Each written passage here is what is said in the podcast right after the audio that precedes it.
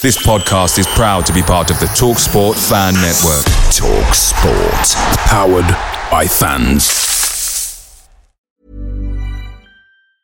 Hiring for your small business? If you're not looking for professionals on LinkedIn, you're looking in the wrong place. That's like looking for your car keys in a fish tank.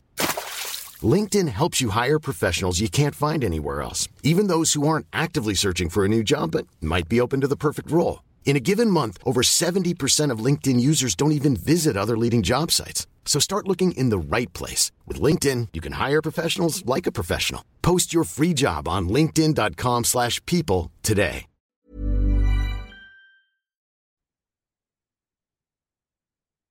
The TalkSport Fan Network is proudly supported by McDelivery, bringing you the food you love. McDelivery brings a top-tier lineup of food right to your door. No matter the result, you'll always be winning with McDelivery. So the only thing left to say is, you in? Order now on the McDonald's app, and you can also get rewards points delivered too. So that ordering today means some tasty rewards for tomorrow. Only via app at participating restaurants 18 plus. Rewards registration required. Points only on menu items. Delivery fee and terms apply. See mcdonalds.com.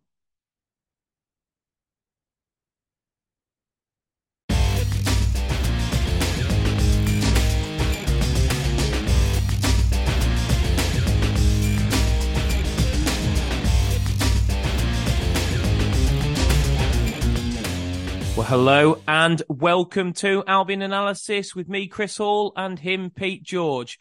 Well, we have a win to talk about today.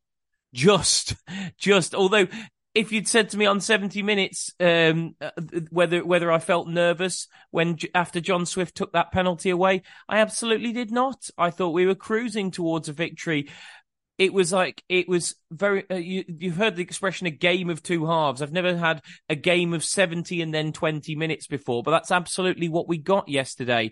Albion in real control for seventy minutes, and then twenty minutes of absolute and utter carnage. And Pete, I mean, we've just had a chat off air about how we're going to approach this.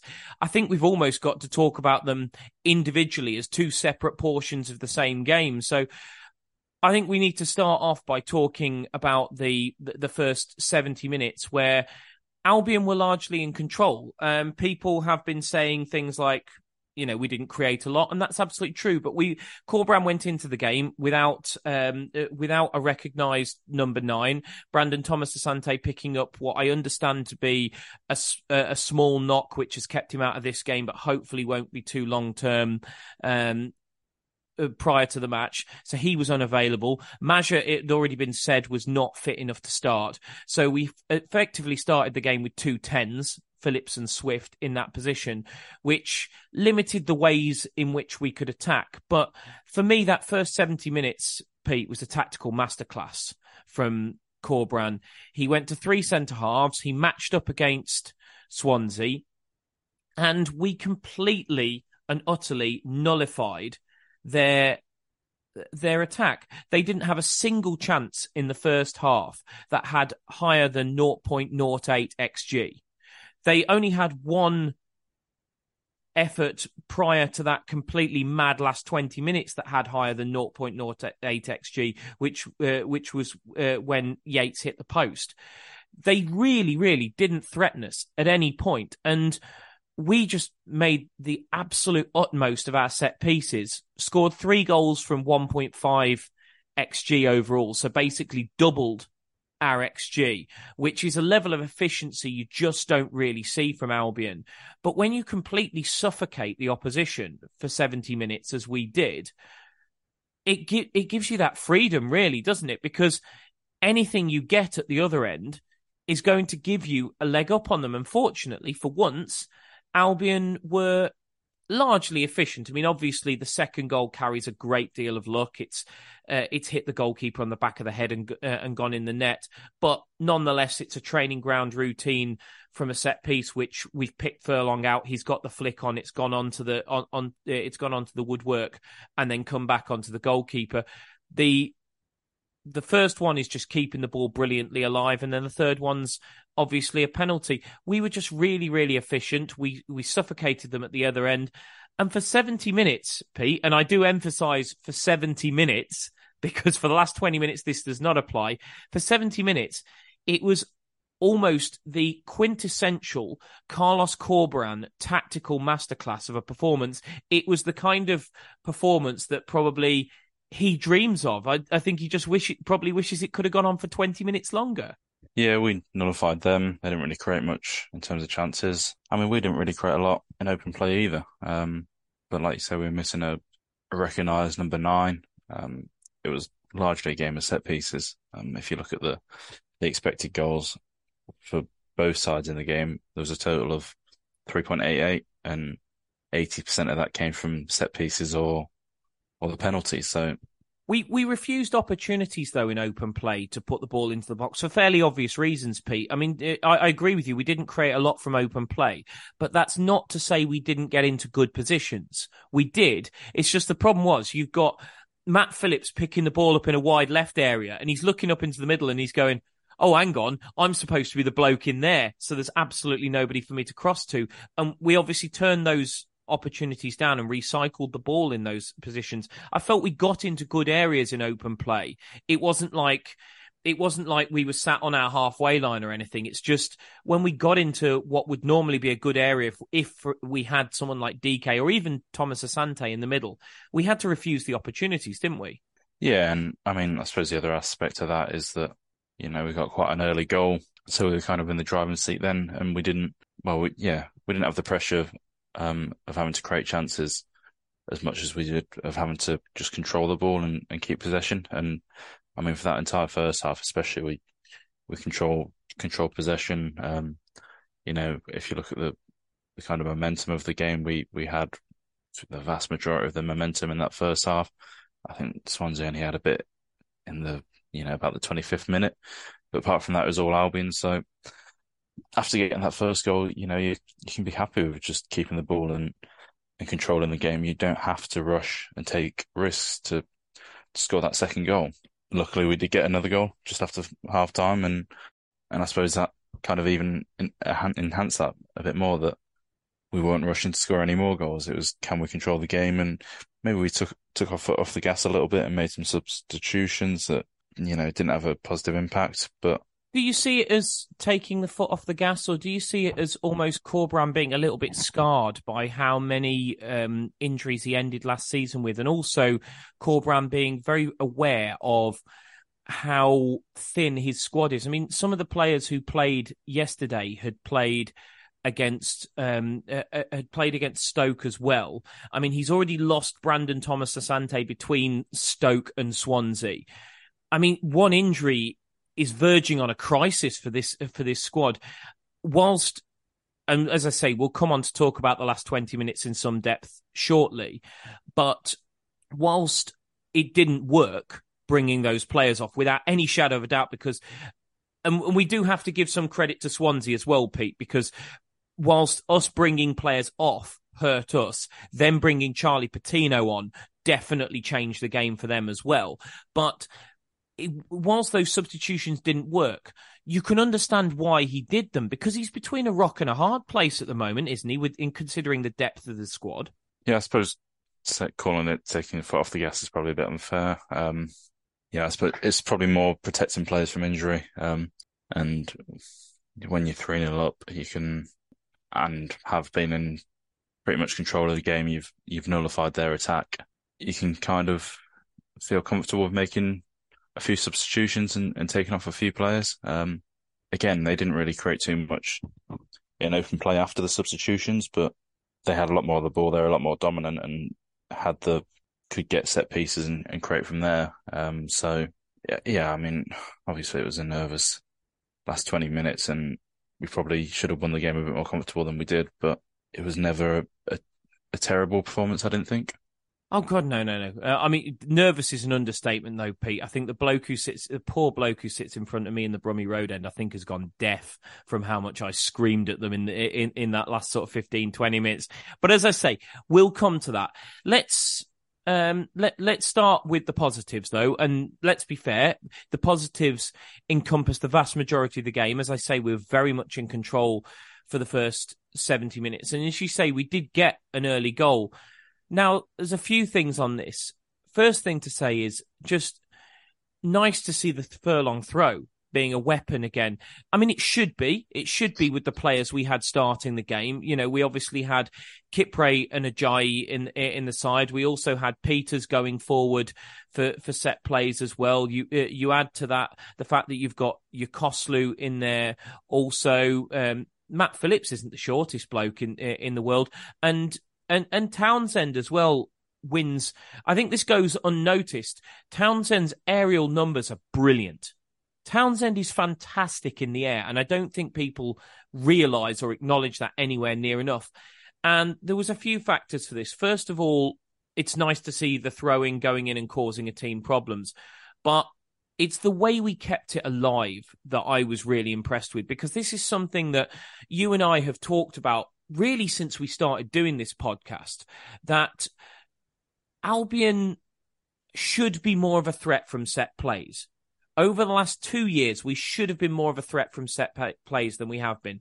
You've looked at the players that we've had putting balls into the box, whether it's Matt Phillips, Alex Mowatt, John Swift, Jed Wallace, even Conor Townsend. You've got good delivery coming in. And actually, when you've looked at the numbers over the uh, over the, and then you you add on to that the fact we've got this booming long throw from Furlong when we want to use it, and then you look at the numbers, and actually the expected threat isn't too bad from our set plays, but the way we've attacked them has been really, really poor, except for really when Bartley's been on the pitch. Y- yesterday, when that throwing comes in, they do get the header away to the edge of the box. But what's brilliant is, again, an aspect of John Swift's game that I don't think he gets enough credit for he powerfully gets up on the edge of the box and wins that header over the player on the edge of the penalty area. And then Conor Townsend with just the calmness to nod that down for Semi Ajayi, who, let's be fair, finishes that beautifully. Obviously, has got a thing about smashing them in on the volley against Swansea because he did exactly the same thing I mean, it was a better finish, to be fair, at Swansea on the final day of the season, but nonetheless, it was similar um, from a set piece that got that got nodded down to him. It's just the sort of goal I feel we should score more often, Pete. I think is the point I'm labouring towards. Yeah, but then I suppose you know set piece goals don't come on come around very often. I think I've seen before that you know corners have scored about one in every. I think it was one in every hundred or something stupid like that. But um, yeah, you, you do have to have a bit of unless Tony Pulis is your manager. Well, yeah, I think that was part of what of what I read about it was that we, when we had him in, we were scoring a lot more than what the average was. Yeah, and you do tend to have to be quite patient with them, and just you're going to have a lot where you put it into the box and you think, oh, we're terrible at set pieces, um, we're never going to score. It's just kind of how set pieces are that you know if if you scored from every set piece, football would be a much higher scoring game than it is. So you have to have that patience and, and trust and just kind of keep persevering with it. And if you do the, you know, the basics that you tap the ball, you, you stay alive for the second balls and just kind of keep the ball in play, then you keep doing that, then eventually it's going to drop to, to one of your players perfectly and maybe the routine's going to come off perfectly and you're going to create a really good chance and score a goal. Uh, so obviously Furlong's throws is a weapon. Um, I don't know how much we're going to be able to see it this season. Um, I think could struggle with it, especially in the winter months. If if the ball's getting really wet and the pitch is wet, then you know without the towel, I don't know how well he's going to be able to grip it to throw it that far. But yeah, whilst we can use it, it, it definitely is a weapon. And yeah, if we can attack it well and, and keep the ball alive like we did against Swansea, then then you're going to create chances from it. I think the corner routine that was quite nicely worked. Um, there wasn't a lot to it, but Furlong got a good shot off in a good location. Um, yeah, does that uh, just because it's ended up pinballing around and going in off the back of the goalkeeper, which you know, without uh, without any shadow of a doubt, is an element of luck. Do you think that gets understated? That that is it's a routine that has been worked on on the training ground. John Swift was making very clear signals every time he went over. It was two arms in the air. It was chuck the ball up twice. They'd obviously got three or four, maybe even slightly more than that, different routines that he was that he was working his way through. And that was one, you know, that was um, uh, Furlong to run from deep towards the edge of, uh, towards the, the near post, Swift to dri- drill in a relatively low ball and Furlong to try and flick it towards uh, towards the goal. And okay, we've had some luck with the way it's pinballed, but nonetheless, that goal doesn't come off at all without that work on the on the training ground from both Corberán but also from the players executing it. Yeah, of course. Um, I think Opta had the the value, the XG value of it as 0.07. So you're not going to score from every time you you do that routine, but if you do get it right and you create a, a chance of 0.07, then it's a, a reasonably good chance to have from a corner. Um, so yeah, you, you're obviously you need an ele- element of luck, and it's not going to go in every time, but to be able to create that chance from a corner is is the promising thing. Um, and obviously a bit of work's gone into into that routine on the training ground to to be able to create the chance. Um, so yeah, I think that's that's more the positive that you got to take. Rather, you, you can kind of forget about the finish. Um, like I say, if you had that shot hundred times, then you know the XG suggests he would only score about about seven times. So you can kind of forget about the finish and the, and the lot that we had from that, but take the positives from actually being able to create that chance from a routine. I mean, uh, part of the lesson from yesterday seems to be from both sides seems to be if you can create carnage from set plays, then it seems to it seems to benefit the attacking team. We did that with with that goal. We also uh, created a lot of panic in the penalty area from from the long throw, and then late in the game they created panic on panic. I mean, you look at their second goal. There's no finesse to it. I mean, it's literally just keeping the ball alive and uh, and somebody forcing it over the line with their body. Like it, it, the, the the lesson seems to be that good set piece teams okay, you know, it's always nice to maybe get that for that uh, you know lovely delivered ball towards the near post where the player gets the run flick header into the, that lovely just beautifully curves into the far corner. But the reason we admire those goals so much is they happen so infrequently. The majority of set piece goals, Pete, are scrappy, and I thought actually Albion earlier on in the game made the most of scrappy opportunities um, and kept the but more importantly were more determined with, than their opponents in the penalty area and kept the ball alive. And i thought late on in the game swansea did that.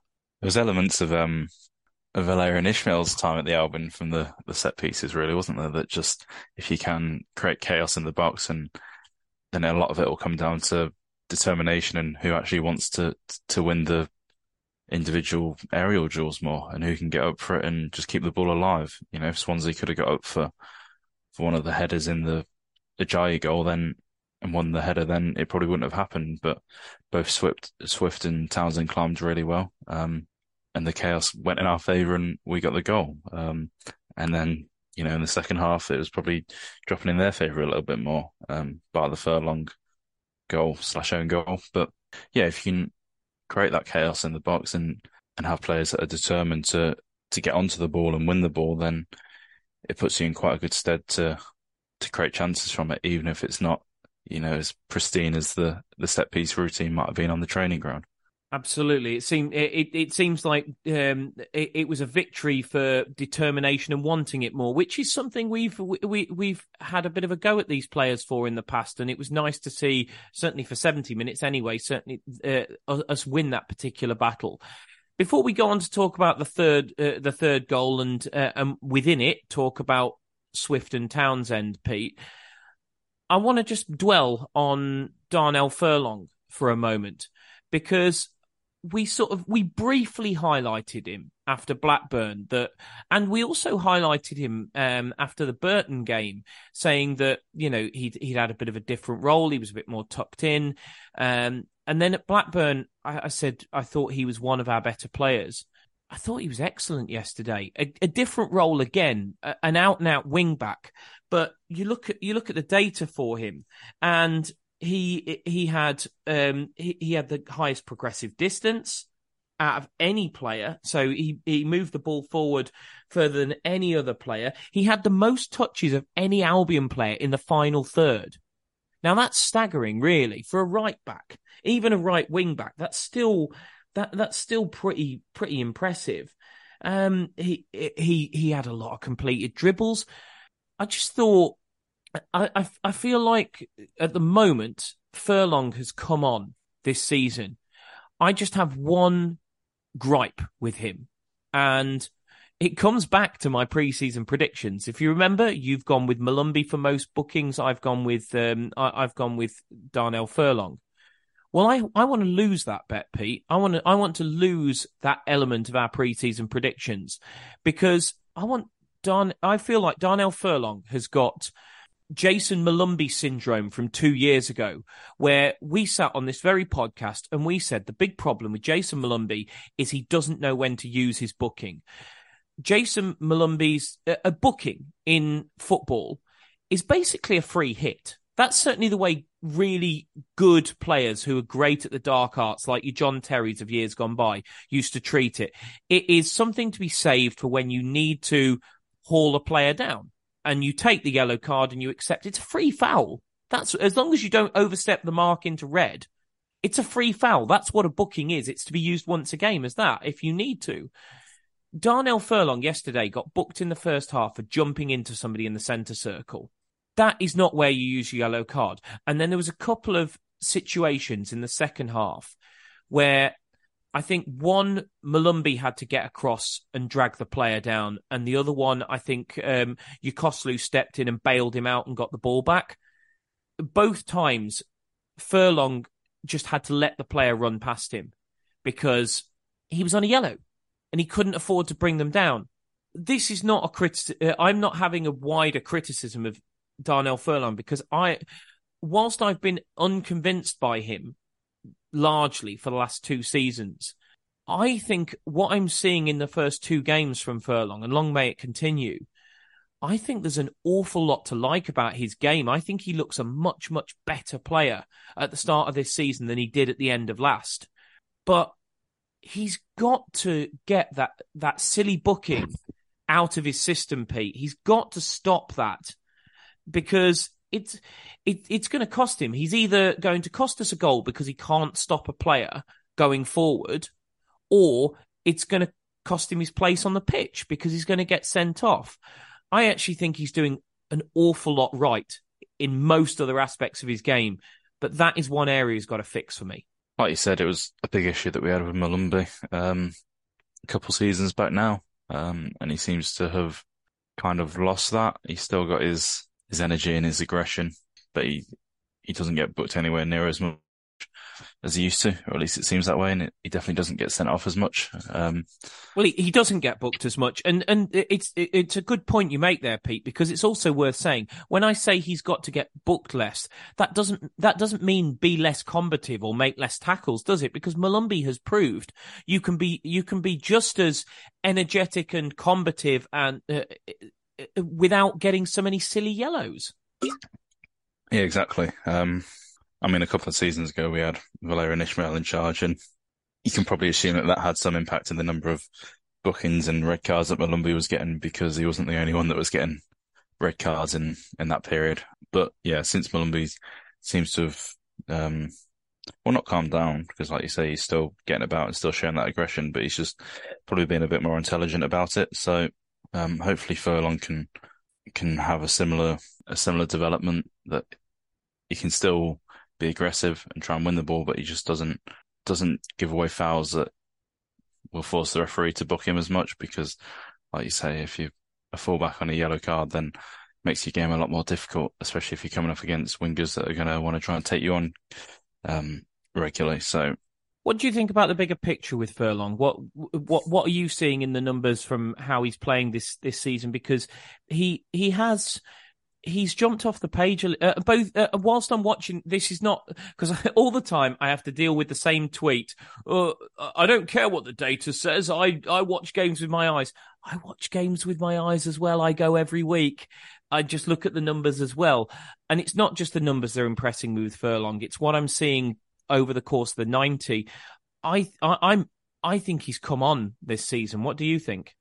Uh, to be fair, I've always been a fan of his. Um, I think probably the at least what I see a lot of is that a lot of Albion fans don't think he's good enough. Um, but yeah, I've tended to sway in the opposite direction. I think he's quite a good fullback for, especially in the championship, and he seems to seems to have come on quite well under Corberán as well. Um, and he's been asked to do multiple roles. Um, obviously, played wingback the other day and was playing quite wide. He's also more towards the end of last season. He was coming inside quite a lot and playing almost inverted, and he was doing that in pre-season as well, and, and looked quite good from it.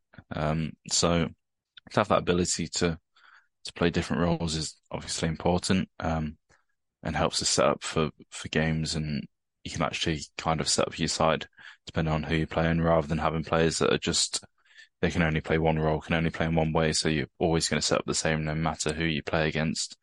Um, and you can't exploit weaknesses of the opposition as much. Uh, so yeah, in terms of that, he's good. I mean, against Swansea, he was, he had our second highest expected threat, um, behind John Swift. So he was moving the ball into to dangerous areas. I think he had the, the joint highest number of progressive passes. So he was moving the ball forwards well. Yeah. I mean, he's got, he's got his other strengths as well. He's obviously very good in the air for a fullback which is quite useful, especially when, um, at least against Blackburn, we were playing, playing quite direct. Um, so yeah, I'm, I'm personally happy with him as our right back option. Um, I think I said that in the, in our preview pods and I think we obviously need someone to cover him, but I don't think we need to, to prioritize bringing in somebody who's going to come straight to the starting 11 and displace Furlong from his, from his spot. Moving inside, whilst we're talking about defenders, Pete, and obviously there was a switch to three centre halves. We've largely seen two centre backs during Corberán's reign, but he he went with uh, three centre backs at Stoke, and he he continued that um, against uh, against Swansea on Saturday. Now it was it was interesting the the comments that Corberán has made over the course of the week, where he's he he actually said that um, he feels the players need to be able to play multiple systems, switch systems within uh, within games rather uh, rather seamlessly, switch systems between games seamlessly, and I think there was something of a concern of are we able to do that? Because we played a different system against uh, against Blackburn. We played without an obvious number 10. Molumby played in the eight as an advancing midfielder, but we're very much used to playing with that one player tucked in behind um, the centre forward, which is normally John Swift. Wallace was asked to play much narrower than he, than he usually does. So we had a much narrower midfield. It was a change of system and we didn't seem to cope with it especially well. Um, we changed the system for, uh, again against Stoke and looked a bit of a mess from all accounts. I wasn't at the game. I'll openly admit that, but I've spoke to people who were. I've seen uh, I've seen the goals. They don't make for pretty viewing, and w- again, it looked like another one. Can these players cope with the level of tactical flexibility that Corberán wants from them? I think they showed on Saturday that they can, because I mean, we coped with the three at the back. We coped with the fact that we we had um, uh, we, we, had two tens in there as well. I thought the work rate of Matt Phillips was absolutely tremendous, even if he didn't offer that much in terms of threat. I thought the way he he came back in, took back in, especially when we were ahead and closed that space down was brilliant. But I was really impressed with the three centre halves who I I have to, you know, anybody who listens to this pod regularly will know I've been I haven't had a chance to be critical of Pieters yet this season because he's barely played, but I've been pretty critical of Ajayi and Kipre. Kipre, I, I, I'll, I'll be honest, cards on the table.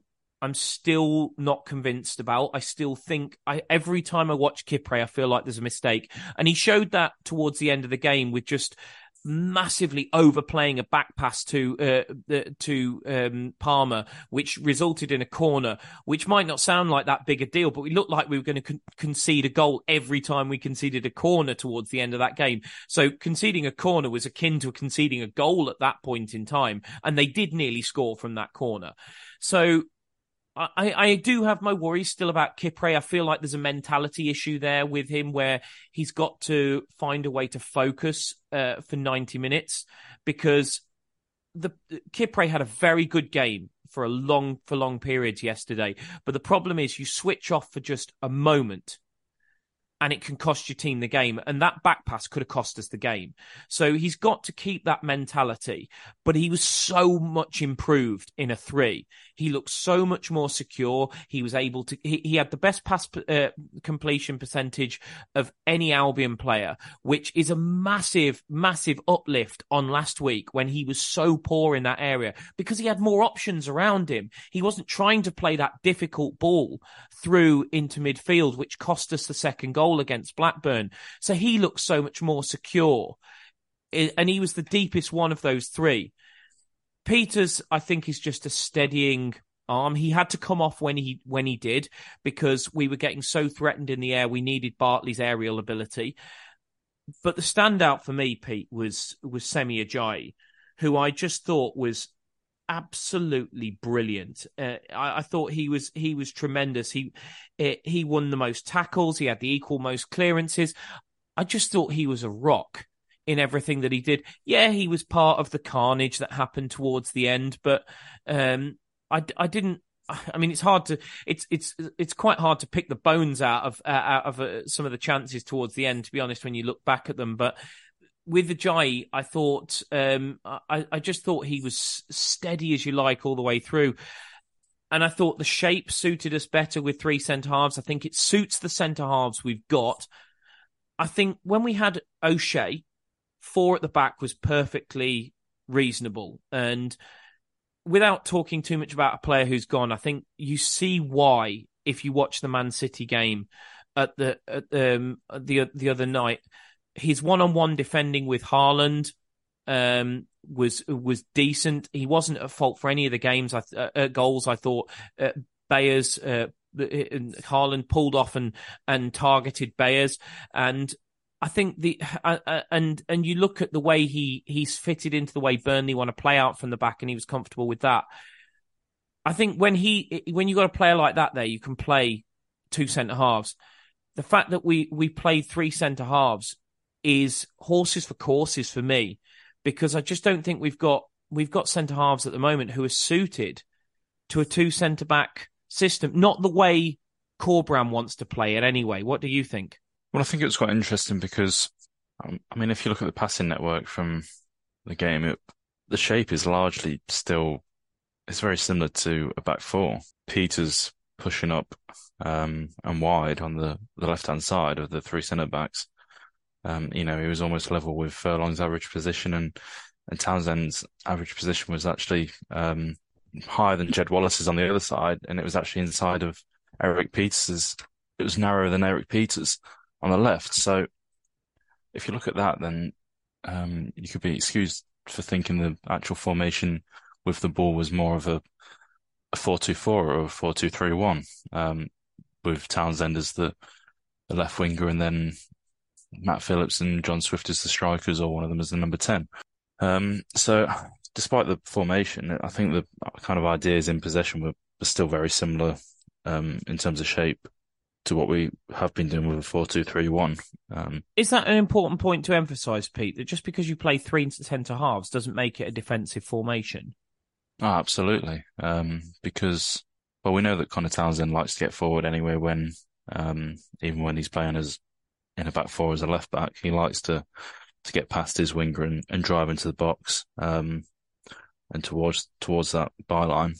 Eric Pieters is, you know, he's spent most of his career playing as a left back. Um, so I think, I mean, even last season when we were playing with the back four, he would quite often drift out um, into those left back areas and and have Dara in the middle, and then either Furlong playing as the fullback or the or maybe Molumby rotating in. So I think Pieters always going to drift out to that left hand side and play out there, and it suits him. So even with it being a back three, um, I think when we've actually got the ball, it's it doesn't necessarily look exactly like a back three. It doesn't look too different to what it would look like in terms of pure shape as to when we've, you know, it looks very similar to when we play the four two three one. So yeah, I mean, it's, I think it's important to differentiate between kind of in possession shape and out of possession shape because obviously out of possession we did drop into, into more of a back three, back five. So yeah, we can still have the same ideas and same kind of style. But but that goes back to determination and commitment from the players, Pete. Because uh, because if it, it, I mean, you you you heard Corberán after the after the Blackburn game, straight away he he got asked what he thought of Jeremy Sarmiento, and he said, "Look, he looked good coming forward, but when he lost the ball, he didn't seem to have that fitness and energy to get back into in, into his defensive shape. And Corberán is only going to play players. He, he's not doesn't want them to do one or the other. He wants them to fly forward when he wants them to fly forward. But as soon as the play breaks down, he wants them to get back into shape. And that simply comes down to having players who are fit enough and have the mental desire enough to play the system. Yeah, of course. You're not just you're not just an attacker or a defender.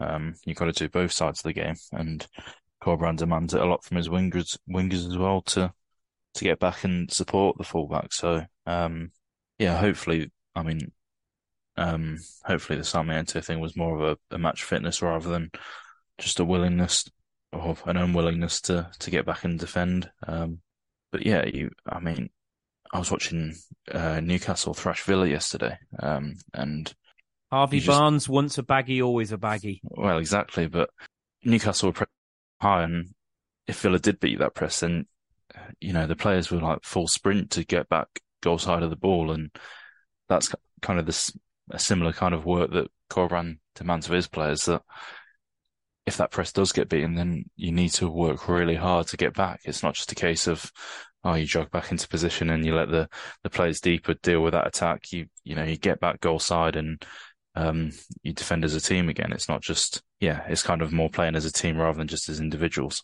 Absolutely.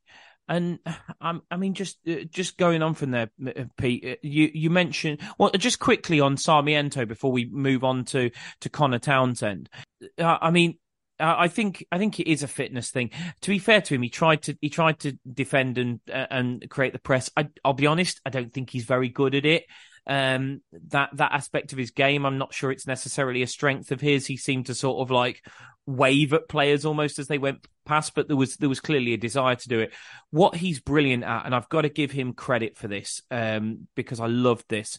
We were under all sorts of pressure at, at right at the end of that game, and he picked the ball up deep in the Albion half. Um, uh, after we, I think it was yet another Swansea set piece that we just about managed to clear. And I'm thinking, please just carry this ball up the field. He took on like two, three Swansea players, drifted past them until one of them finally puts a hand on his shoulder and pulls him to the ground. And we get a free kick way up the field. That was massive in terms of us winning the game that he got us up the field. And I have to say, Maja worked hard in that aspect as well, because he won a couple of little free kicks towards the end. He shielded the ball. He got he used his body well to hold the ball up. And uh, to be honest, I was saying this about Matt Phillips um, when uh, when we were ahead. I, I, was saying one of my problems at the moment is the ball wasn't sticking up front. Matt Phillips, for all his qualities, is not good at shielding the ball with his with, with his back to goal, and I th- I, I I thought Maja did that really well when he came on. There's a lot more to come from the two new signings, and to be honest, the problem with coming onto onto the field of play when your team's three 0 up as two attackers is that you're not really going to see what they can do in an attacking sense because you're not you're not going out there to score more goals. Although I think Maja had one shot that was well blocked, but um, but I think we've seen just glimpses of what they can bring, and uh, and the way Sarmiento drove us up the pitch, I think is probably something that nobody. Jed Wallace can do it a little bit, but I don't think anybody outside of Grady Diangana can do that in in our squad, Pete. Yeah, I think you're right about Sarmiento. He seems to have this ability to to just drive forward, and I mean we saw it against Blackburn a couple of times as well, where he just he could just ride challenges as well. Um, so he's got that kind of that strength whilst he's running to to not be knocked off the ball too easily. Um, so it's a really useful ability to have. Um, and he used it well against Swansea to to get us forward and then win us the foul eventually as well. So yeah, in terms of players with kind of the pace and ability to carry the ball forwards like that, we yeah, you're probably right. We don't really have players like that. I think Jed Wallace often tries to do it. Um, but he's probably not quite quick enough to, to do it as effectively as Sarmiento. Diangana again probably tries, but he may be, he's probably better dribbling in tight spaces than he is over long distances. Sarmiento seems to just get into a stride and that's when he's really strong at, at dribbling when he's got a lot of space to run into and He's like one um, of those cars that you just want to get on an open road and uh, and really open it up, isn't he? Do you know what I mean? He's like it, it's like it's like um, if you want to go down with that metaphor, Grady Diangana is is like a nippy little city car, and Sarmiento is one of those ones that you want to take out to a country road and just and just open it up and watch it fly. Yeah, exactly that. Um, Sarmiento, you know, when he's got that big space to drive into, he does it really well, and and if he does come across a player, then he can take it around him and, and not really worry about him trying to, the opposition defender trying to pull him down on the way. Um, he just kind of powers through. Whereas Grady can just, you know, he can have two or three players within a really tight space and he'll, he'll somehow find a way to, to get out of it and get past them. Um, so it's, yeah, it's a different type of dribbling and ball carrying ability. I suppose that's, that is the difference. Grady Diangana is a very good, good dribbler. Um, and can take players on in tight spaces. We've not really seen that from Sarmiento yet, so can't really say whether he can or not. Whereas Sarmiento is a really good ball carrier where he can take the team up the pitch by just carrying it a really long distance and um and progressing it that way. So yeah, there's you know subtle differences between them, but um it's nice to have a player that can can carry the ball as well as Sarmiento. Hiring for your small business? If you're not looking for professionals on LinkedIn, you're looking in the wrong place. That's like looking for your car keys in a fish tank. LinkedIn helps you hire professionals you can't find anywhere else, even those who aren't actively searching for a new job but might be open to the perfect role. In a given month, over 70% of LinkedIn users don't even visit other leading job sites. So start looking in the right place. With LinkedIn, you can hire professionals like a professional. Post your free job on linkedin.com slash people today.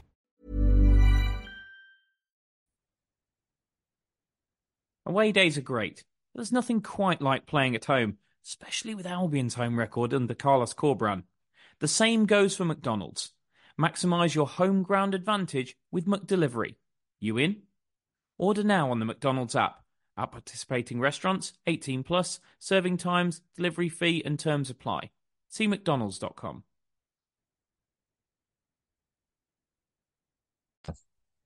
Right, I've waited long enough, Pete. I want to talk about Townsend and Swift. That we, we, uh, I've danced around it long enough, and I want, I want to talk about the t- the two players that I'm, I'm really, really excited about their performances. Um, let's let's start off with uh, with Conor Townsend and the penalty. I mean, first of all, it is brilliant play by Swift. I'm going to say that he he just he waits and he waits and he waits to release that ball, and only really, really good players can time that as beautifully as he did because most players rush that ball. Most play uh, or they don't get the weight quite quite right. He knows just when to release that ball and just the weight to put on it to draw the challenge and Townsend is clever enough to just nick it and go over the leg but just Townsend's overall play. And he, he, he came in for some stick after the Blackburn game, and rightly so. Although, as you rightly pointed pointed out um, on last week's pod, Kipre gave him a bit of a hospital pass um, with the one that he controlled, even if he did make a, a mistake controlling it. I thought he was tremendous yesterday, Conor Townsend. Most aerials won, which I think gets gets missed a lot.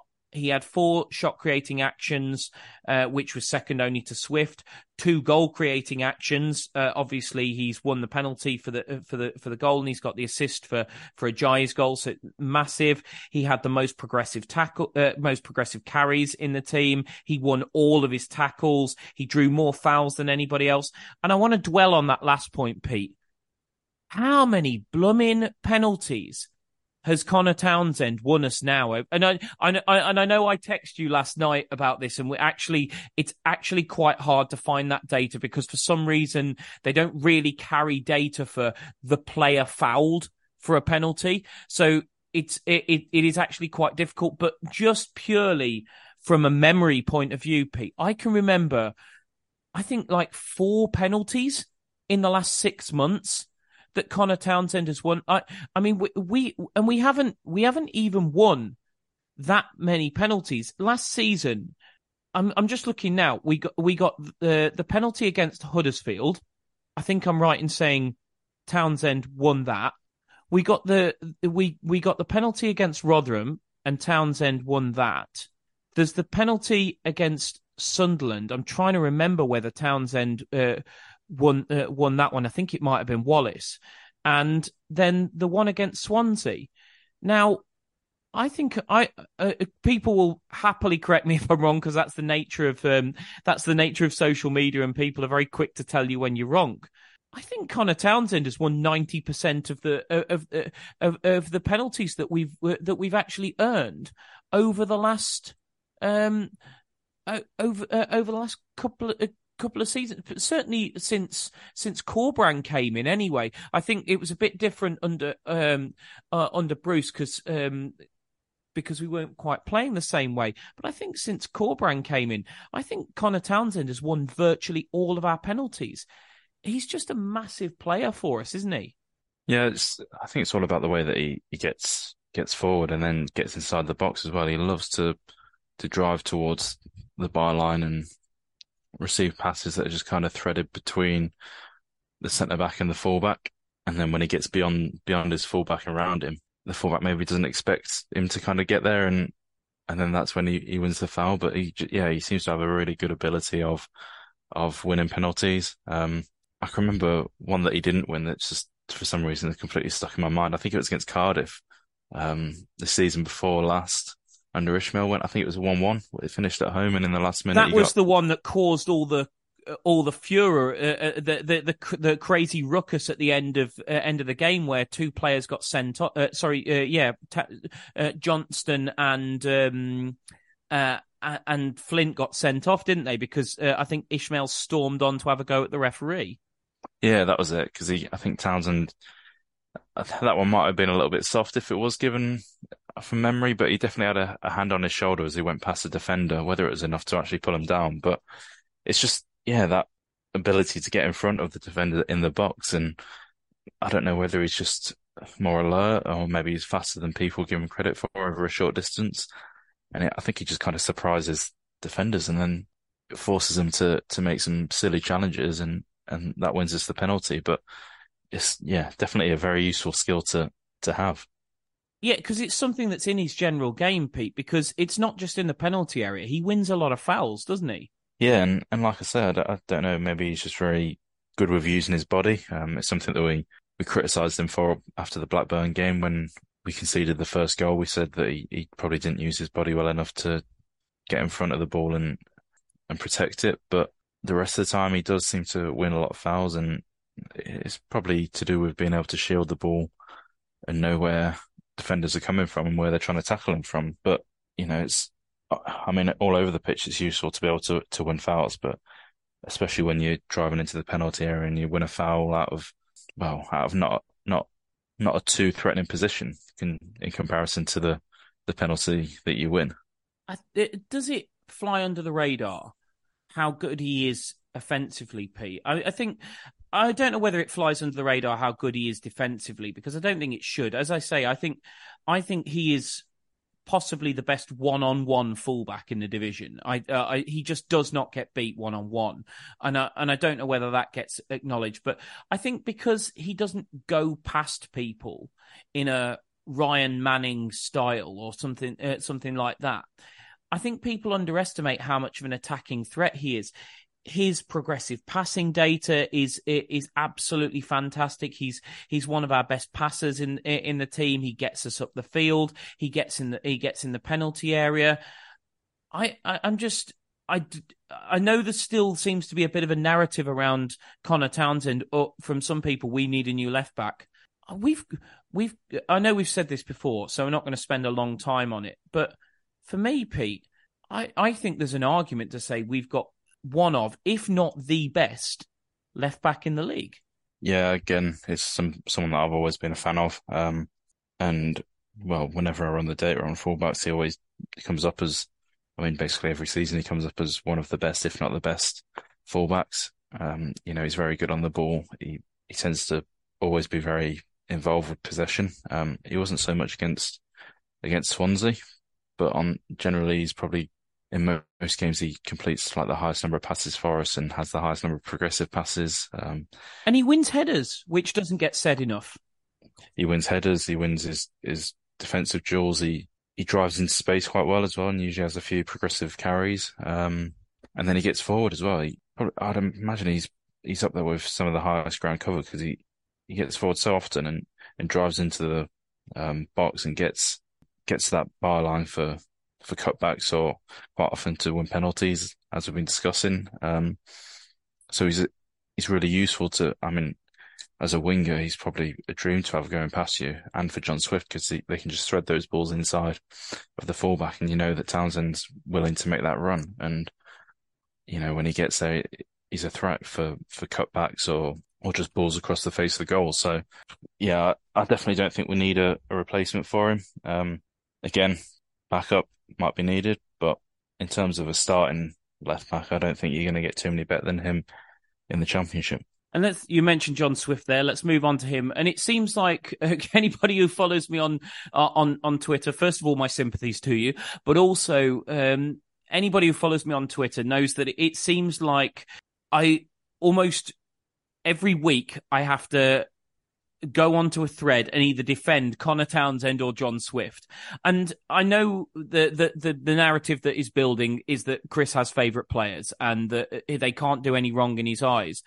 Uh, that's, I can assure you that's absolutely not the case.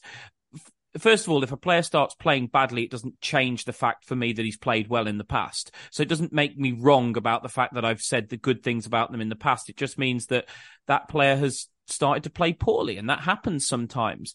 And I will, I will openly admit that when I see that happen. But John Swift and Conor Townsend are two of our most important players. And there was uh, there was just a few people, and again, you know, I've said uh, uh, uh, uh one one even uh, I I said, look, we will talk about this on on the pod. So I'm not I'm not sort of digging somebody out from social media because we had an open conversation, and I I respect the exchange of views, but um, they couldn't see really what Swift did that was so good yesterday. So I'd just like to highlight that three key passes, which is the most of any uh, of any player. Now that might not seem like a lot. That is a lot in a game. Five shot creating actions. That is that that is huge. I mean, we, we didn't we didn't even have uh, that many shots. I think we had eleven shots in the whole game. So Swift's created five of them. He's got he's technically got two goal creating actions. Now, first of all, we only scored three goals, but he, he, the the goal he hasn't got a goal creating action for is the corner. Despite the fact that he puts the corner in, simply because goal uh, goal creating actions only go back two touches and because it's taken a couple of deflections there's two there's more than two touches since swift put the corner in. But really that's that's that's a bit of a quirk of the data. He should have three goal creating actions. He's won the header on the edge of the penalty area for the first goal which keeps the ball alive which is massive. And it's exactly the sort of thing that John Swift doesn't get credit for doing. People, because he's quite languid in the way he plays, people like to label him as lazy. And I keep saying his defensive data is not bad. Okay, he does a lot of his work up the field in the final third, but he blocks passes out of uh, uh, that the opposition tried to play up the field, and he does things like that. Yesterday, wins that header on the edge uh, edge of the box. He's then, as I say, played a very clever ball for the penalty area, and he delivers the corner for the second. So he's created all three goals in in some respect. Five progressive passes, which is the most. Um, he had most touches in the attacking penalty area of any Albion player, and he had the best pass completion rate of uh, of any player who wasn't a centre half yesterday. So he uses the ball well as well. Was it a vintage John Swift performance yesterday over the course of the 90 minutes? Perhaps not, but then the team selection dictated that it was never going to be because we played without a nine. So there's nobody for John Swift to thread balls through to. There's nobody for him to whip when he when he drifts into wide areas to deliver pe- balls into the penalty area. But I tell you what, where John Swift can influence the game, he absolutely does. He is massive for us. And he has had an enormous hand in all three goals. Let me make it perfectly clear. If John Swift does not play yesterday, we almost certainly do not win that game because there isn't anybody else in the Albion squad who can do the things that John Swift did yesterday. Okay, somebody else could have won that header on the edge of the penalty area, but nobody else has that patience to delay that pass to Conor Townsend for the penalty. Uh, for the penalty, nobody else. Nobody else delivers a a corner with the accuracy for okay, we get some luck afterwards, but you've got to get it to Furlong in the first place. I think he was absolutely mammoth for us yesterday, Pete. And as I say, we will admit where players are off it. We criticised John Swift after Blackburn. We said he was miles off the pace. And we stand by that when he came on against Blackburn. Now, I don't, I don't know what the reasons were for that. Whether, whether he was left out because Corberán was was seeing that he wasn't, uh, he wasn't fit, that he wasn't happy with the fact that he was left on the bench and therefore didn't come onto the onto the p- pitch in in in the right state of mind whether or whether whether or not um, he just struggled to get up to the pace of the game after coming on as a substitute what it was. But he was miles off it at Blackburn. They're all speculative. Uh, any of those could be true. None of them could be true. But yesterday was back to the John Swift that I felt we saw so often week in, week out after Corberán came in last season, Pete. And I would I would say, and you can tell me if you disagree with this, that more often than not, almost everything good we do going forward goes through John Swift. Week in, week out. John Swift is the single most creative player in the Albion team. He is the one who makes things happen for us. And generally speaking, when we win games, when we score goals, it's because John Swift has done the right things at the right moments. And no, you can't expect John Swift to be Kevin De Bruyne and every time he gets the ball, play the perfect pass. He also hasn't got Erling Haaland running on ahead of him, which doesn't help. You know, uh, uh, uh, I'm not saying whether he, if he did, whether he'd be playing De Bruyne-esque passes. That's not what I'm saying. But my point is, I think some people expect John Swift to be this like almost, I think they expect him to be Matheus Pereira. I think that's what they expect. I think that's the problem here. I think we got spoiled with Matheus Pereira, player who I don't even understand why he was in this division. He's just uh, miles too good. I can't believe that a Premier League club didn't take him when we wanted to sell him, and I can't believe he hasn't gone. Uh, he hasn't got picked up by a Premier League club since. Um, maybe his his overriding desire is to is is to uh, is to uh, was to go and earn the money, which which he obviously did, and then perhaps his overriding desire. I think he's gone back to Brazil now. Is to is to go back to Brazil. That's fair enough. That's his career choices, and I respect that.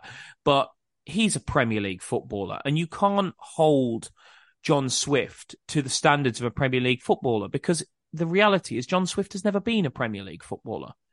But I tell you what he is he is an outstanding championship number 10. And Pete, I think we're extremely lucky to have him. Yeah, he's a brilliant player. Against Swansea, he had our, our highest expected threat um, quite comfortably. I think he was at, you know, about 0.45 and the next highest was Darnell Furlong at about 0.3. So he was, you know, moving the ball into dangerous areas. Um, I think it was three passes into the three passes into the penalty area. I'd got him as four progressive passes, you know, so he's he's moving the ball up the pitch. He's also moving the ball into, you know, into the final third, into the penalty area, into dangerous areas. And he does that regularly. Um, when he's on the pitch, he tends to be at the top or towards the top of those uh, metrics. So he's always one of our most creative players. Like you say, a, a lot of good things that we do in terms of going forward goes through John Swift. And yeah, he probably is unfairly compared to Pereira, who was just an unbelievable player in this division. Um, and I mean, even in the Premier League, he was he was very very good. So it's probably a bit a bit harsh on Swift to compare him to him, but what Swift does is is also very good. Um, and I think if we can get him to play consistently um, through the season, then you imagine that he's going to be towards the top of of metrics like goals plus assists because he, he gets goals himself, he creates chances, so he's going to get the assists as well. So Um, I think he's a very valuable player to have in this division. Um, and at the minute, maybe he is a little bit underrated from a lot of the Albion fans that you see on Twitter. Um, do you think it's his style of play? I mean, uh, we we uh, uh, I remember I go back to my days at the club, uh, Pete, and when I used to run the Albion Twitter account, and uh, and therefore used to see every reply that came in, and because Chris Brunt had a languid style of play,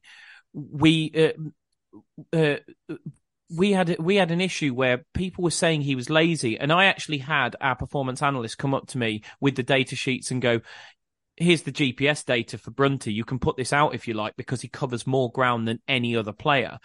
I I feel like I feel like players who play in a certain style can quite easily get labelled a certain way, and I think I think John Swift is he's a languid and elegant footballer, for me, he's absolutely 100% not lazy. But I think people can mistake almost playing the game with an ease as laziness. And I, I don't, I don't think John Swift should apologize for, for, for being able to at times make the game look easy, which I think he does. Yeah, it's quite, quite often very easy to, to judge a player by how they look on the pitch rather than what they actually do. And I don't think he'd be getting into the into the side if he was lazy because Corberán demands so much from his players defensively that if he did have a player that he considered to be lazy and not putting in enough effort, then I think he would just take him out and bring in a different player. Um, so I think that says a lot for for the work that John Swift does do off the ball. Um, he's probably not the most, um, probably doesn't cover the most ground in the side, but I do think he does his fair share. And and when we're pressing, he does it he does it well as well. There's, you can press with tons of energy and just kind of charge around like a headless chicken. And, you know, that'd be great for people that does, does at... that, does that get overvalued by supporters sometimes, Pete? Let, us let's, let, let's be honest. I've seen it in the, in the past. Uh, I mean, I, uh, uh, you know, I remember Roy Hodgson, like he hated that. He hated when he saw that on a pitch, players running almost to like convince the fans to a certain degree, but not running with any intelligence. Well, exactly. I'd I'd much rather have a player that actually presses in an intelligent way, but probably covers a little bit less ground than somebody that's just running around like a headless chicken and and forcing the team out of shape because he's not pressing with any cohesion with his teammates. So yeah, you've got to be smart about when you are running, and there's no point just just chasing around after the ball because it's going to impact the rest of the the rest of your side's shape and ability to actually press. So I think when John Swift does do his defensive work, he's quite intelligent with it. Um, and like I say, if he was, if he was lazy, then I'm sure it's something that Corberán would be picking up on. And I don't think he'd be allowing it in his side. Quiz question for you, Pete. I'm going to put you on the spot. When did John Swift last miss a penalty? I've got no idea. I'm going to guess it's a trick question and he never has. it's not a trick question he hasn't missed a penalty since the first one he took, January 2017. Wow. And that, that for me gets undervalued. How many penalties have we missed? Big penalties have we missed over, uh, over the last, uh, the last few seasons? How many times have West Bromwich Albion players stepped up and you have had no confidence whatsoever in them bagging uh, uh, the penalty, in them putting that ball in the back of the net. I mean, you you know, you go back to um, the the season that was Ismaël Bruce. Karlan Grant puts away that penalty in the last minute against Coventry, and we actually still have a mathematical chance of uh, of playoffs. So we've missed big penalties at big times in games. Now, I say this touch wood. i t- I'm literally touching wood while while I while I say this because I don't want him to go and miss his next one. But John Swift has scored seven penalties in a row across West Bromwich Albion and Reading. That's not to be sniffed at. I know I know penalties are depending on which data provider you use between 0.7 and 0.8 chance of scoring. So seven out of ten or eight out of ten penalties get um, uh, get scored. Well, unless John Swift misses his next three, which again, touch wood, I hope he doesn't. He's he's ahead of that data. He's miles ahead of that data. he's scoring at a much. I mean, he's scoring at a much better rate than that, and penalties are huge uh, for us. I mean, we we we won. Um, he he scored for us uh, three penalties last season. Three. I mean, one of them won us the game against uh, against Huddersfield.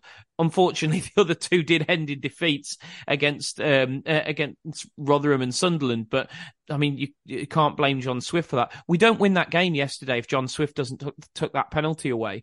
I think that gets understated how big it is having a player who steps up to the penalty spot and you feel like feel like you can trust them, Pete.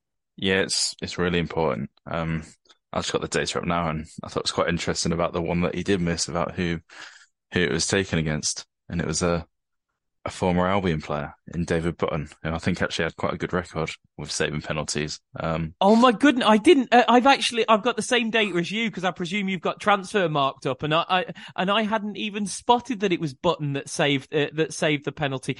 That is that is a mad quirk that the only penalty John Swift has ever missed is in, in his entire career was saved by David Button. Yeah, it was interesting little little thing, isn't it?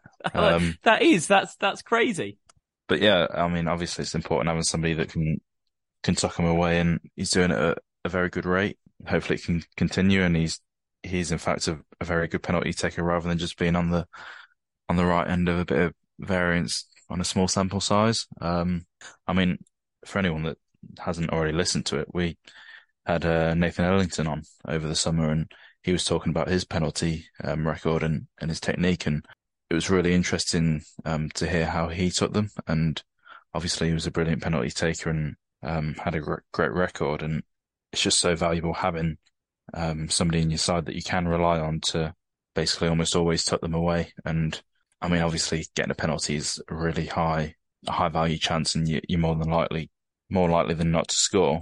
But to have somebody that can just kind of increase your odds a little bit is just, yeah, it's just very important. Right, let's move on to the last 20 minutes, Pete.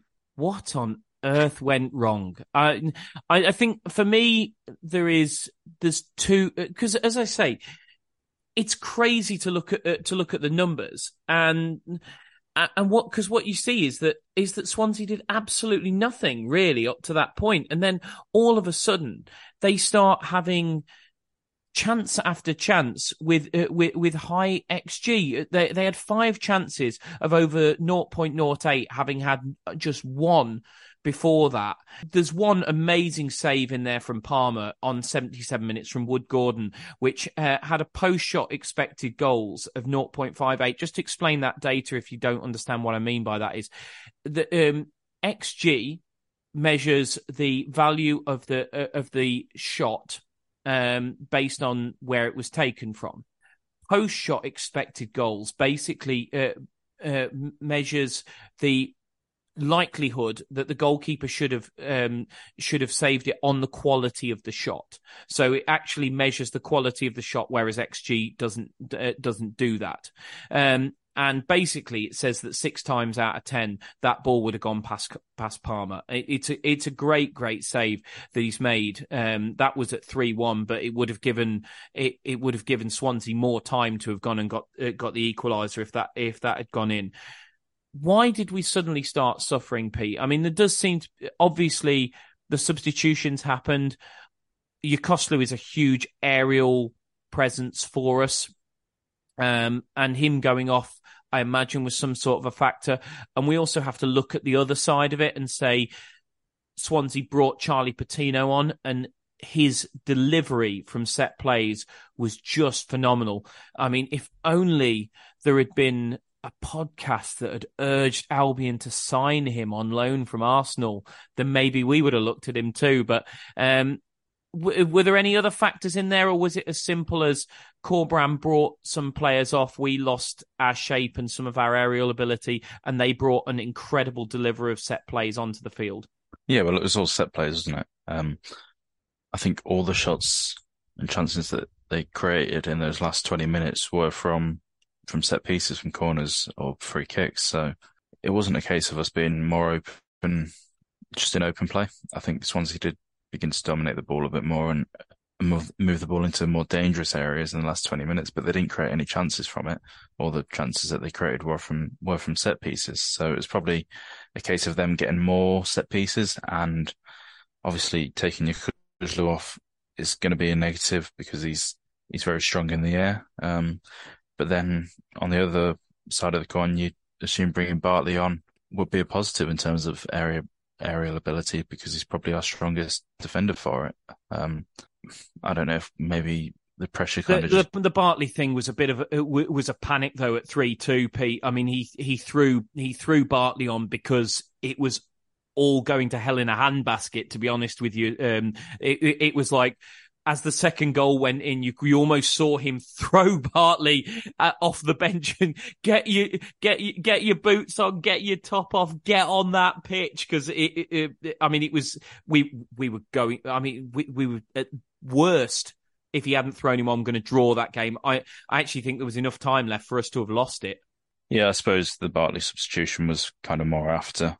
Um, it was after the two goals had gone in. So, it, but then I guess that's a positive of Bartley as well as you do have, even if we're not going to play him, you've got a centre back on the bench that is very strong in the air. And if you are under a lot of pressure from it, from kind of set pieces and just aerial challenges, Jules, then you can bring on, on Bartley and hopefully he can steady the ship a bit. But yeah, I don't know if the pressure maybe just got to us a little bit, especially after conceding the first one. And the fact that Swansea were having a lot more of the ball and, and we're looking a little bit more threatening in terms of in terms of the set pieces. So yeah, I suppose probably a bit of pressure building. Um, and maybe it didn't help that we've not got a win yet this season. I know we've only had two two games if you count the cup game, but hopefully it felt get... like there was a lot of pressure on that game on on Saturday though, Pete, didn't it? Because it, it felt like everything it, it, felt like everything was building up around the club to a bit of a critical mass again you know losing at blackburn then losing in in in the league cup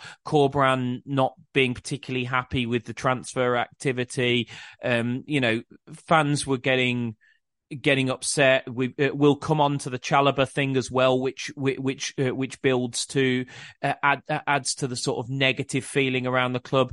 It felt like it felt like we were potentially on the verge of uh, the atmosphere that we we experienced around around Val, almost to a degree where everything was going to kick off. It it it felt like it it felt like a powder keg that only needed a light to uh, to ignite it, and actually, that game has has flipped a lot of that for me. But uh, but if if it had gone the other way, I think I think the feeling today would be incredibly negative uh, as we record on on Sunday afternoon.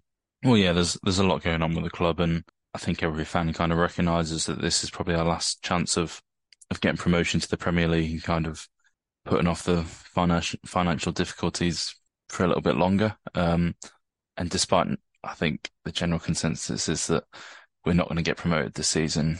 I think everyone's probably still got that little bit of hope and knows that we do need to start picking up results. I know it's really early in the season, um, and you can't really worry about it yet, but you still feel the pressure as a fan that you do need to start getting some points on the board and winning games if you are going to be up towards the top of the table. So I think there's kind of just a lot of aspects that were, were kind of building that pressure and, and yeah, it probably leaked out onto the players a little bit on the pitch towards the end when we were coming under pressure from Swansea as well. So yeah, I'm just glad that we, we could kind of get through it in the end and, and get the win. I mentioned Chalobah briefly there, Pete, and uh, unfortunately, I'm going I'm going to largely end today on a on a bit of a negative point. I'm, I, but I don't feel like there's any way of not talking about this. Now, most people will have seen Chalobah's apology in the week, and he should apologise for for what he did uh, what he did at Stoke.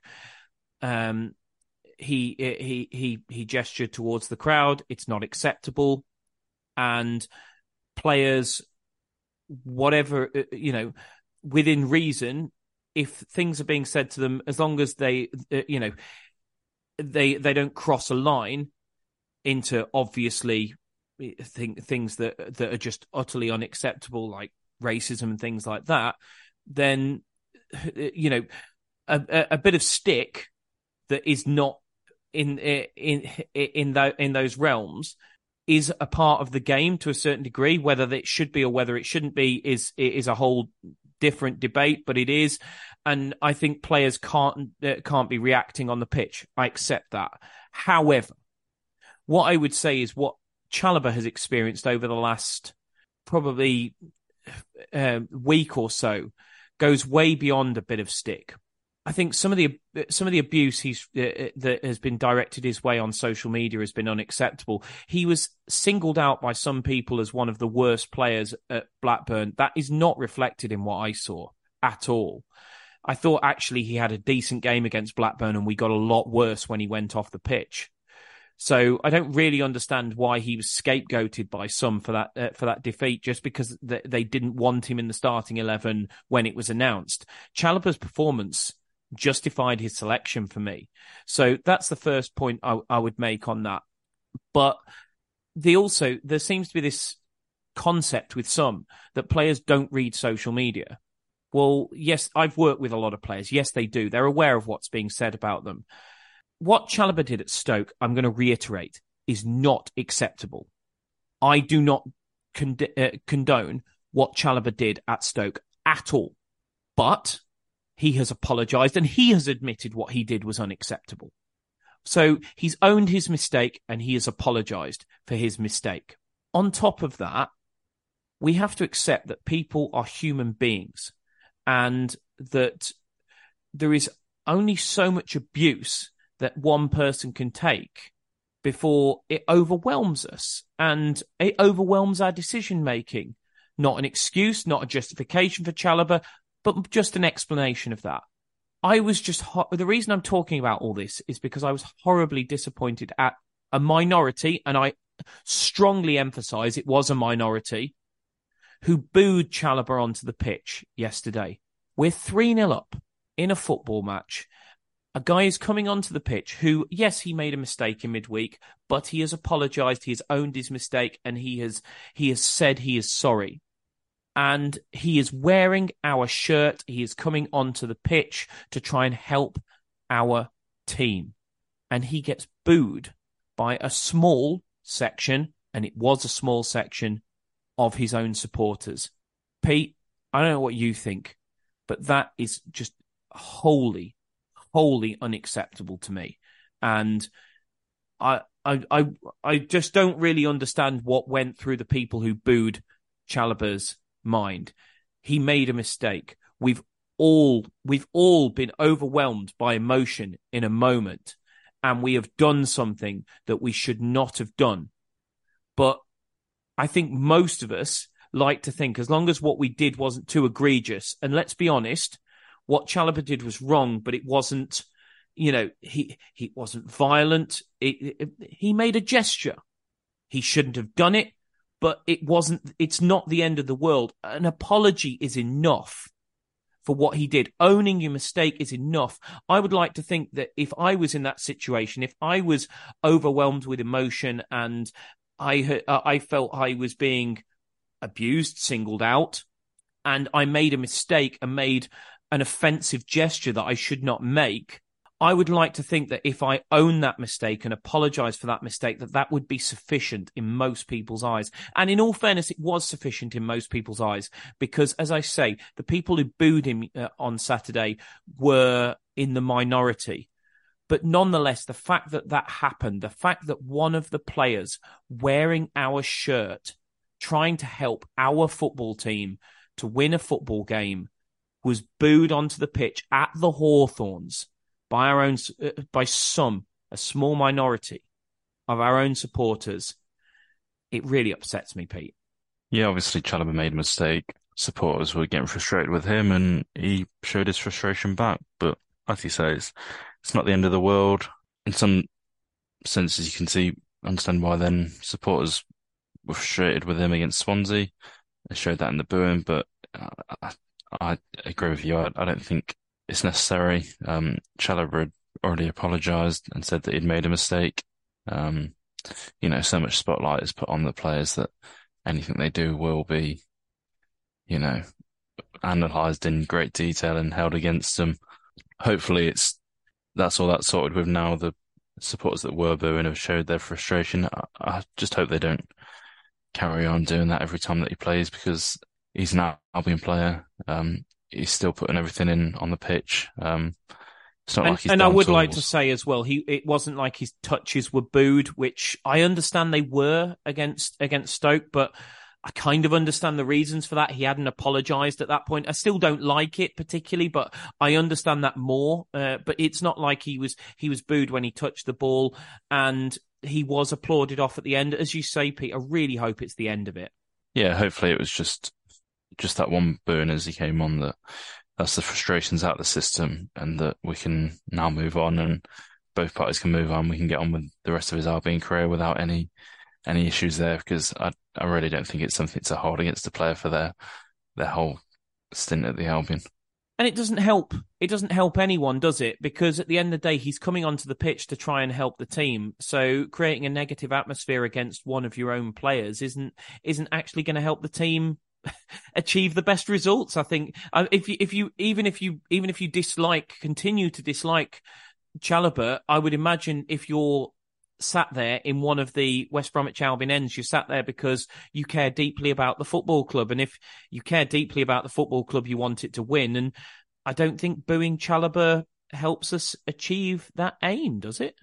No, definitely not. It can't, you know, it can't feel good for him coming onto the pitch and hearing him being booed, and it can't put you in the frame mind that you want to put all, everything into to then getting the three points that the, the supporters are are going to celebrate after the game. So yeah, it can't be helpful. Um, and it's not as if that, you know, and he's not trying, he's not putting in the effort. It was just a moment of frustration. So yeah, I don't think it's, I personally don't think it's something to, you know, get too wound up about. Um, and hopefully that's passed and we can just move on in the future.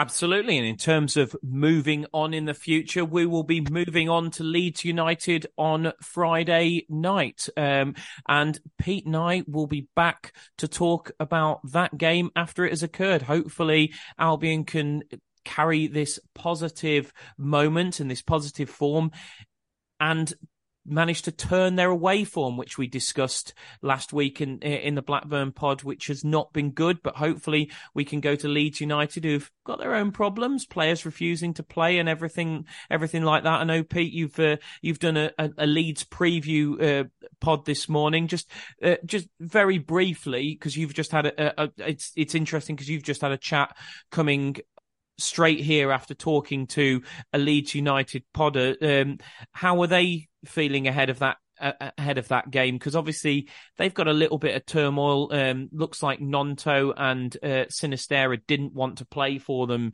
yesterday. Daniel Farke sort of dodged those questions in the post-match interview, but I mean, unless something dr- drastically changes, you wouldn't expect those two to be involved against us on on Friday night. How are Leeds feeling about um, their start to the season because hasn't been probably hasn't been quite what the what what they wanted it to be. Yeah, I was speaking to um, the All Stats Aren't We pod, and I mean they were basically saying that they're expecting both Gnonto and I've forgotten his name now. Sinisterra. Yeah, Sinisterra, that's it. Yep, Sinisterra to to move on. Um, he was saying that reading between the lines from what's been said, it sounds like Sinisterra doesn't want to play because he's he doesn't want to get injured and he thinks that there's a move on the card. So I think, yeah, we both kind of agreed that it's probably the perfect time to play Leeds because of this kind of unrest behind the scenes and having a few players that don't want to play, but having not replaced them yet. They might be slightly short on numbers. Um, you know, he was saying that, you know, they're still in need of a, a central midfielder because they've currently got, I think, 18 year old Archie Gray playing. And despite him playing well, it's, you know, it's a big well, ass to. Well, Tyler Adams had his um, uh, his release clause triggered by Chelsea, and then because they look like they're getting Caicedo, they've decided not to sign him. So that's you know another player that's not really being involved with them, despite being on their books. Yeah, and we spoke about that as well, and Dan was saying that he still expects him to go to a Premier League club, um, and he's not too upset about that one because he's more of a he does his best work without the ball. He's better at kind of winning the ball back than than having the ball at his feet, and he expects Leeds to be a, a very possession dominant side this season. So you want players that are, are good with the ball at the feet rather than without the ball. Um, so yeah, I think I think we'll probably see Leeds dominate possession, and Albion will probably you know look to to break on them quickly and, and create chances that way rather than looking to keep the ball for the whole 90 minutes. But yeah, I think it could be a, very interesting game. I mean, just to say, to completely finish off, Pete, um, on the division as a whole, we're sat here on on Sunday morning, uh, or well, we it was it was Sunday morning when we started. It slipped into Sunday afternoon, as uh, given how long we've talked for. But um, we're sat here, and every one of the twenty four teams has played two games. Only two out of the whole twenty four have maximum points after two games. Leicester and Ipswich. I mean, it just it is shaping up to be an even division, a mad championship season, an unpredictable championship season. Basically, it it's shaping up to be a very championshipy championship season, isn't it?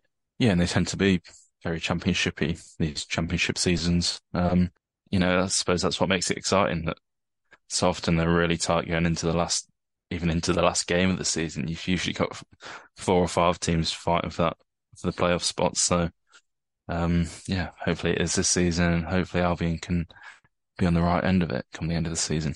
Well, we shall see. And we move on to Leeds United. We will be back after that game to give you our thoughts on the uh, trip to Elland Road. So please join us then. But uh, until then, thanks for listening and up the baggies.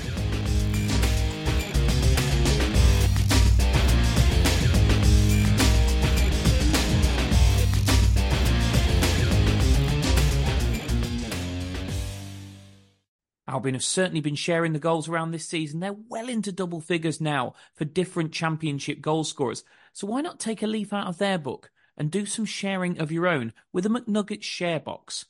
Order McDelivery now on the McDonald's app. You in? At participating restaurants, 18 plus, serving times, delivery fee and terms apply. See mcdonalds.com. Even when we're on a budget, we still deserve nice things. Quince is a place to scoop up stunning high-end goods for 50 to 80% less than similar brands.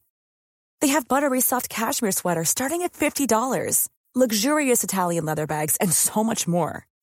Plus, Quince only works with factories that use safe, ethical, and responsible manufacturing. Get the high-end goods you'll love without the high price tag with Quince. Go to quince.com/style for free shipping and 365-day returns. This podcast is proud to be part of the TalkSport Fan Network. TalkSport, powered by fans.